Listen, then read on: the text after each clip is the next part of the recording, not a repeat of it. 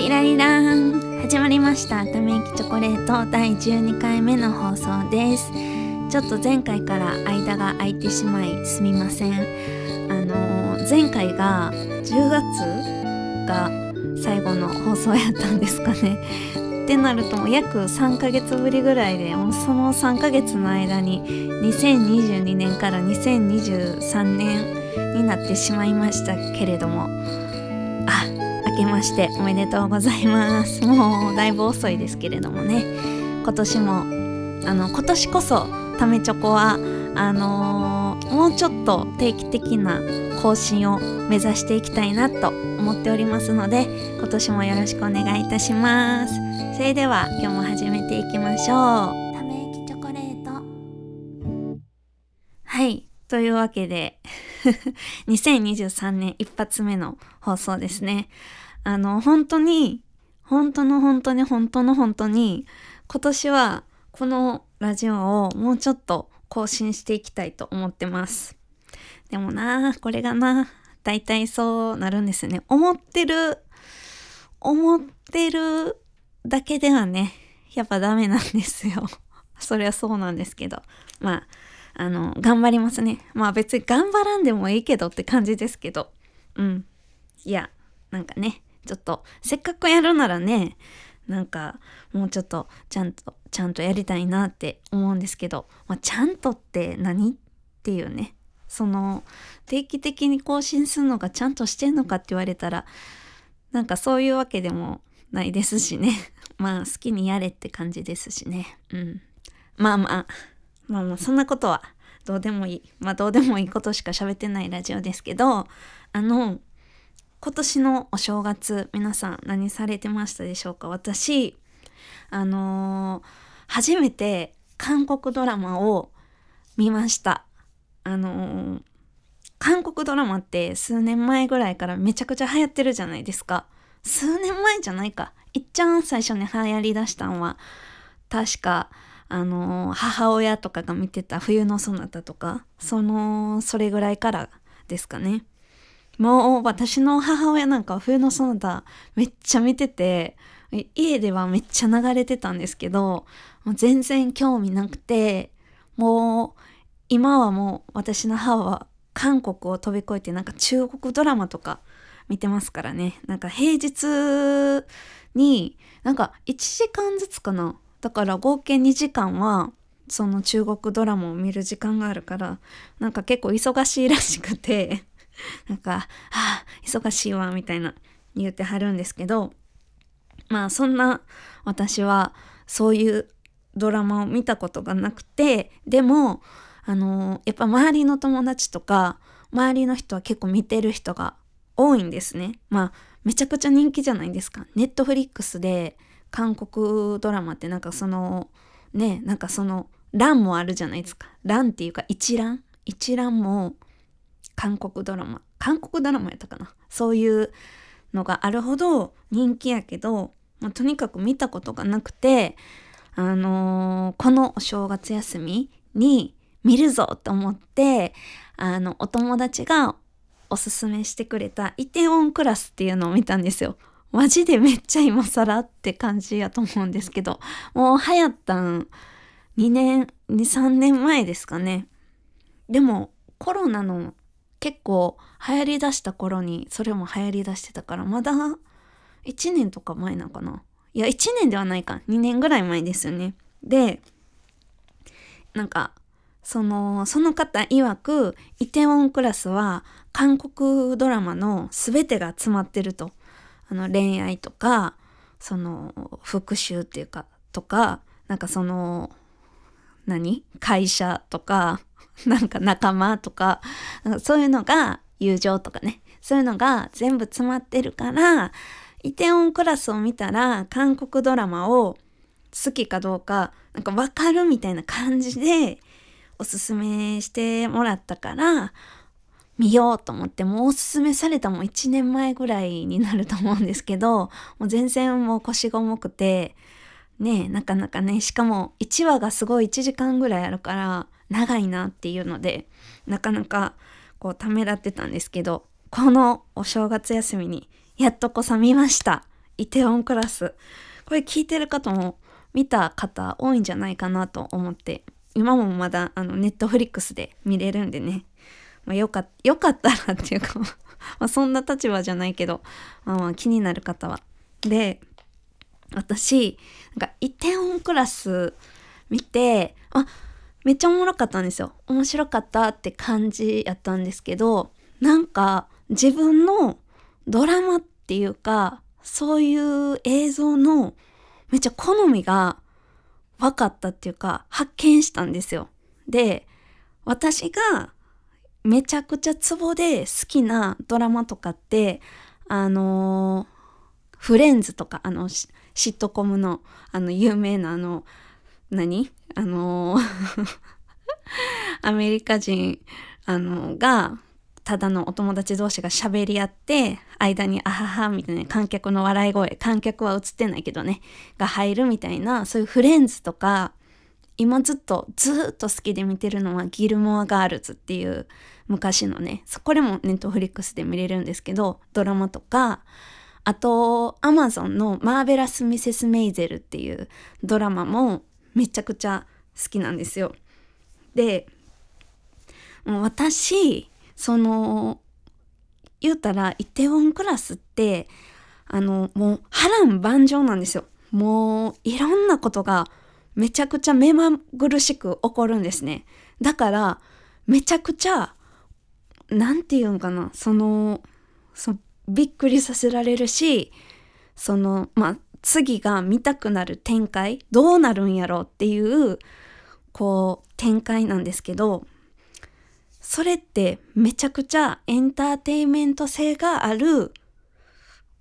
ってことじゃないですか。エンターテインメント性がある。その、言うたらユニバみたいな、そのもう、うわーみたいな、アトラクション乗って、うわーみたいな。で、歩いてても、うわーなんか、すごい綺麗とか、そういうなんかその、仕掛けがたくさんあるんですよね。韓国ドラマというか、イテオンクラスを見て思ったのは。で、なんかそういうのがど真ん中の好みじゃないなっていうことにすごい気づいたんですよ。なるほどねっていう。なんかあのユニバって言うたらまあ誰が言ってもまあ楽しいじゃないですか。普通に楽しい。だってこんなそういう仕掛けがいっぱいあるから。でも私が日々のこの人間のね仕事寝て起きて仕事行って帰ってきてあの家族とか友達とかとのお付き合いというかね楽しみがあって夜寝るというこの人間の生活の中であの活力をもらえる時ってなんか友達とただおしゃべりして楽しかったとかなんかそうそうあのなんかいい音楽聴いたっていうこの日常にの中にある小さい本当にもうちょっとしたキラキラしたものがすごい活力を与えてくれるんですけど私みたいなこういうタイプとこの休みの日とかにユニバとかなんかわからんそのお出かけしてなんかうわーってなって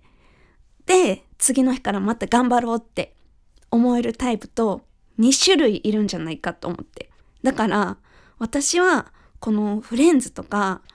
あの、ギルモアガールズとか、そういう、言うたら、何の事件も起これへんドラマとかが、すごい好きなんやなっていうのを、イテオンクラス見て、明確に分かったんですよね。うん。イテオンクラスは、本当にもう、確かに心をグワングワンと揺さぶられるんですけど、その、それは確かに、その時はすごい楽しいし、次も見たくなるし、見終えたら面白かったってなるけど、その、じゃあ、ドラマで今までで一番何が良かったみたいなんとか、好きなドラマ何ってなった時に、上位には、私は、私の中では上位には入ってこうへんなっていう。でも、それがもちろん上位に来る人もたくさんいると思うんですよ。その言い悪いとかじゃなくて、私はそのイテウォンクラスが上位に入ってくる人間ではないなっていうのをめちゃくちゃなんか認識したし分かったんですよ。ただそのイテウォンクラスとかこういうエンターテインメント系のドラマそのユニバ的なドラマ ユニバ的っていうのがちょっとまああれですけど合ってるか分からへんけどそのこういうドラマが多くの人の心をつかむっていうのはめちゃくちゃわかるんですよ。そりゃ当然だってユニバやしみたいな。当然多くの人が楽しめるもの作品やよなっていうのをなんかすごい改めて感じたんですね。でそこで私は思ったんですけど小津安二郎の作品あるじゃないですか東京物語とか。でめっちゃすごないって思ったんです小津安二郎すごないってめっちゃ思ったんですねイテウォンクラス見て。っていうのもその例えばその何て言うんでしょう。エンターテインメント性がある作品ってその多くの人の心をつかんで例えばもうなんか分からんけどあの映画の CM とかでも興行収入ないみたいなババン第1位みたいなすごいなんかこの全米を揺るがしたみたいなそういう作品がそのそうなるのってなんか当たり前じゃないけど納得できるけど小津安二郎ってなんか日本の映画監督の中で世界ですごく有名な監督じゃないですか。それやのに小津安二郎の作品っていうのはどっちかっていうと私がめちゃくちゃ好きな感じの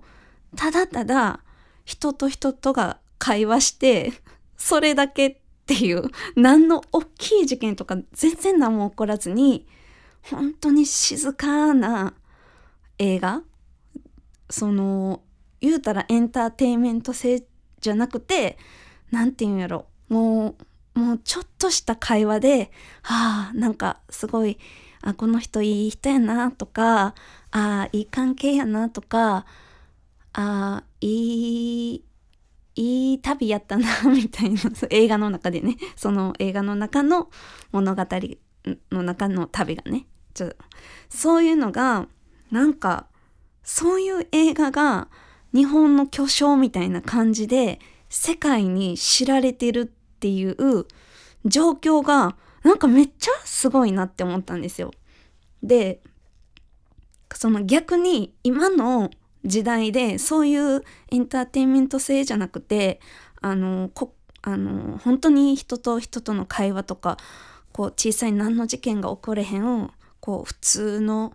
普通の日常を描いたドラマとか映画とかってまあもちろんすごいあの人気があるとかこうそういうのは当然あるけどなんかその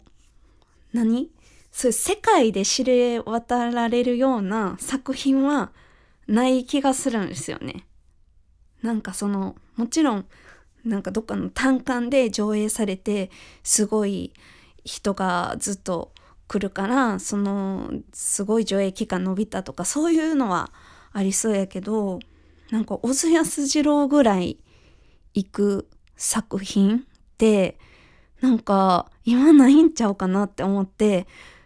えめっちゃすごいことじゃないって いうことに気づいたんですよ。これ分かりますかね？伝わってますかね？ちょっとちょっとおしゃべりが下手なのでこれがなんか伝わってるかちょっと不安なんですけどうんそう思いましたねイテウォンクラスを見て。うん。だから、でも、イテウォンクラスは、ほんまに面白かったし、すごい見た後、あの、すっきり、ああ、面白かったって味わえる、すごいいい作品やなって思いました。ただ、私のドストライクではないなっていうのは感じましたね。うん。そう。本当に、あの、さっきも言い言った例えですけど、このやっぱりユニバ的なね、ものっていうのは、なんか、その、この間もこれを友達何人かと喋ってたんですよ。で、あの、ユニバとかって、こう、現実から離れすぎてて、確かにいる時は、現実を忘れさせてくれるんですよね。その、イテオンクラスとかもそうやけど、見てる時は夢中になれるんですよね。ただ、こう、人間の日々の生活って、まあ言ったら、こう、ちょっと大変じゃないですか。毎日朝起きて、ご飯作っては食べ、作っては食べして、寝ては起き、寝ては起き、働いては快適、働いては快適で、こう、すごいその中で人間関係とかなんかいろんなお金のこととかなんか自分の生き方とかなんかすごいいろいろ考えることとかがあってすごい大変な生活にまた戻ってくるじゃないですか。その楽さが私は結構しんどいっていうか なんか、うん。なんか、もちろん楽しい日はいるし、そういうユニバーとかディズニーとか行く日は欲しいんですよ。楽しみたいけど、その、頻繁じゃなくていい。10年に1回ぐらいとか。それよりかは、週末にちょっと友達と2、3時間、なんかいい感じの喫茶店でおしゃべりしたっていう方が、すごい、なんか、満たされて次の日とかも頑張ろうっていう気持ちをめちゃくちゃもらえるんですね。なんかそのちょっとのそのちょっとの補充？補充？うん、ちょっとのなんか潤いですごい人間の生活頑張れるみたいな感覚があるんですよね。うん、だからそうそううん まあそういう感じです。皆さんはどうですかね？なんかやっぱりでも小津安二郎すごいですね。っていうことを私は今年のお正月は発見しました。そんな感じですね。はい。では今日はこの辺にしておきます。皆さん、またね